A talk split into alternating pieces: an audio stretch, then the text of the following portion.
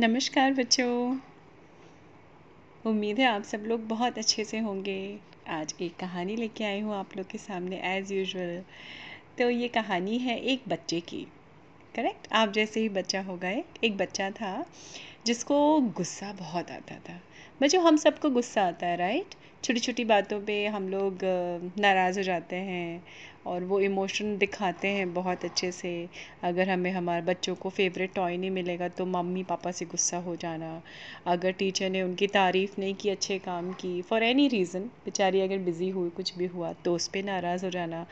तो गुस्सा एक ऐसा इमोशन है और इन सारे इमोशंस में से जिसको हम लोग बहुत अच्छे से दिखाते हैं दर्शाते हैं पर सबका तरीका अलग अलग होता है। कोई ज़्यादा बोल के दिखाता है कोई गुस्से में चुप हो जाता है कोई गुस्से में झगड़ा भी करने लगता है। तो ऐसा ही एक बच्चा था जो गुस्से में ना बहुत झगड़ा करता था। और झगड़ा करना गुस्सा आना आ, दूसरी बात है उसको गुस्सा बहुत जल्दी आता था और बहुत ही तेज़ गुस्सा था।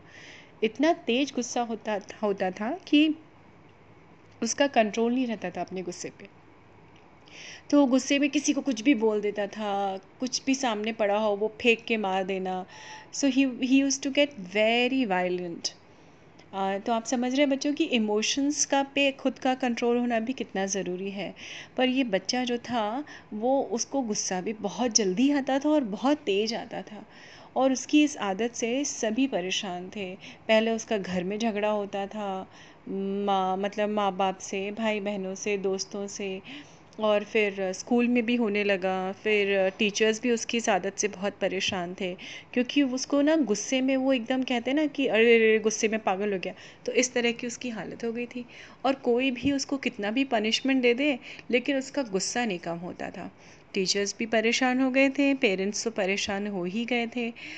तो सबने कहा, क्या किया जाए, क्या किया जाए? तो एक दिन उसके फादर ने, उसके पापा ने उसको एक बड़ा सा डब्बा ला के दिया, ठीक है? उस डब्बे में उसने बोला, देखो, बेटा, तुम्हारे लिए ना इसमें कुछ सामान है और चलो मेरे साथ पीछे चलो। तो पीछे आँगन होता है ना, आँगन घरों में होता है बेटा, जो अभी तो हम लोग सोसाइटीज़ में रहते हैं, पर जो दूसरे शहर हैं वहाँ पर ऐसे घर भी होते हैं जिसमें आँगन भी होता है और आगे लॉन भी होता है।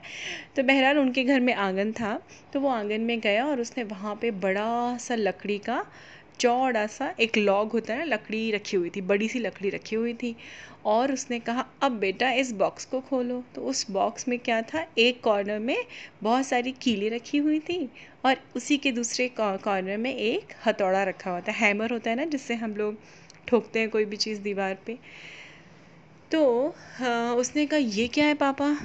तो उसके पापा ने बोला बेटा जब भी तुम्हें गुस्सा आए बस तुम भाग के यहाँ आना और कस के एक कील इस लकड़ी में ठोंक देना।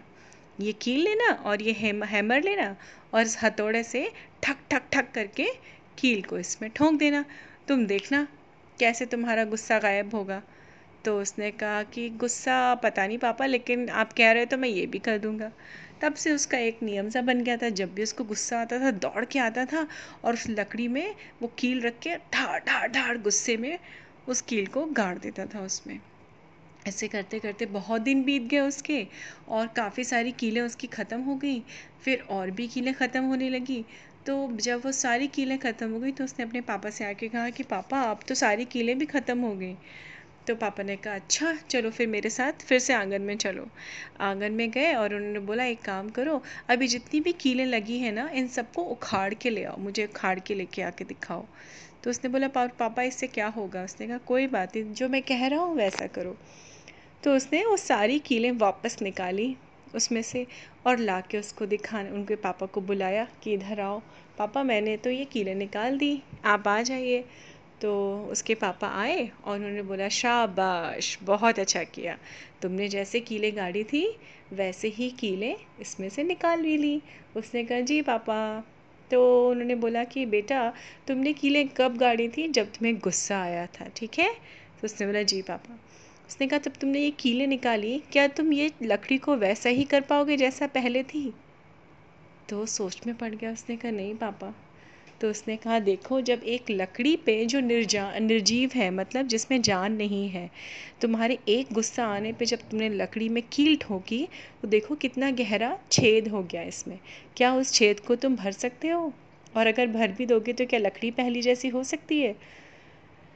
तो उसने अब अब उसको थोड़ी सी शर्म आई और अपने आप पे शर्मिंदगी हुई। तो उसने सिर झुकाया उसके बेटे ने।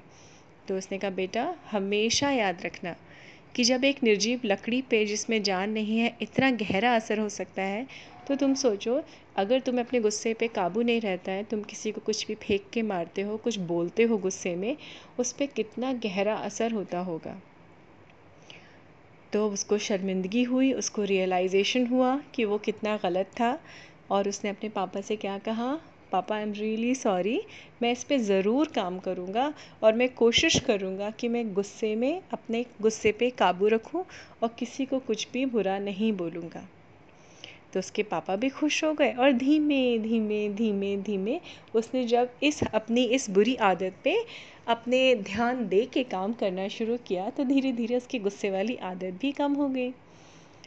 तो बच्चों, इस कहानी से हमें क्या शिक्षा मिलती है?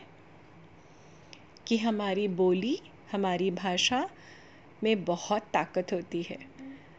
और ख़ास तौर पे जब हमें क्रोध आए, जब हमें गुस्सा आए तो हमें अपनी भाषा पे नियंत्रण करना बहुत ज़रूरी होता है। होना चाहिए। कोई भी इमोशन चाहे वो प्यार हो, चाहे गुस्सा हो, दोनों चीज़ों का कंट्रोल होना बहुत ही ज़रूरी है बैलेंस होना बहुत ज़रूरी है। तो क्रोध में आके जब आप किसी को अपशब्द कहते हैं तो उसका असर बहुत लंबे समय तक रहता है लोगों के ऊपर और शायद कभी नहीं भूल पाते हैं लोग। तो बच्चों, हमेशा अपनी बोली और अपनी भाषा मीठी रखो और हमेशा लोगों के दिल जीतते रहो। तो उम्मीद है आप लोगों को ये कहानी अच्छी लगी होगी। नमस्ते बच्चों, फिर मिलूँगी आपसे अगली कहानी लेके। बाय